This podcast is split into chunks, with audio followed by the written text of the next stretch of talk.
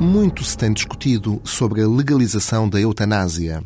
confrontando argumentos religiosos, éticos e jurídicos.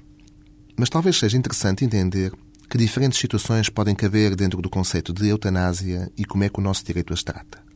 Entende-se geralmente por eutanásia a prática pela qual se abrevia a vida de um enfermo incurável de maneira controlada e assistida por um especialista. Esta noção pode conter diferentes situações jurídicas, como, entre outras, o homicídio privilegiado, o homicídio a pedido da vítima e a ajuda ao suicídio. No primeiro caso, estamos perante uma situação em que alguém, por compaixão ou desespero, decide por ter uma vida de outra pessoa que se encontra em estado de grande dependência, profundo sofrimento ou enorme incapacidade e com nenhuma expectativa de recuperação, e sem que aquela tenha demonstrado vontade de morrer. Este último requisito, ou seja, a real, séria e reiterada vontade da pessoa em causa, é que diferencia o homicídio privilegiado do homicídio a pedido da vítima, pois aqui o autor age tão só em cumprimento de um pedido da própria vítima, pondo o termo à vida. Situação distinta é o de ajuda ao suicídio,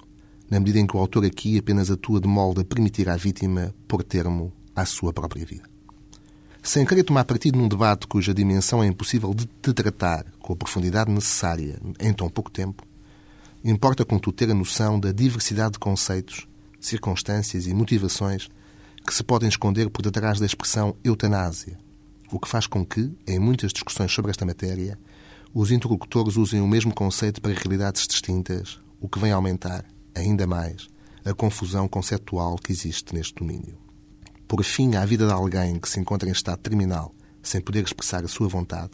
não é o mesmo que colaborar num ato solicitado pelo próprio doente quando está em causa a sua dignidade. Por outro lado,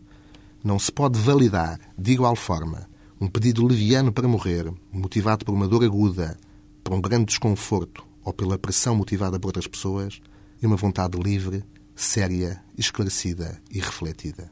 Daí que seja importante se formos chamados a pronunciarmos em referendo sobre a legalização da eutanásia, saber do que estamos a falar.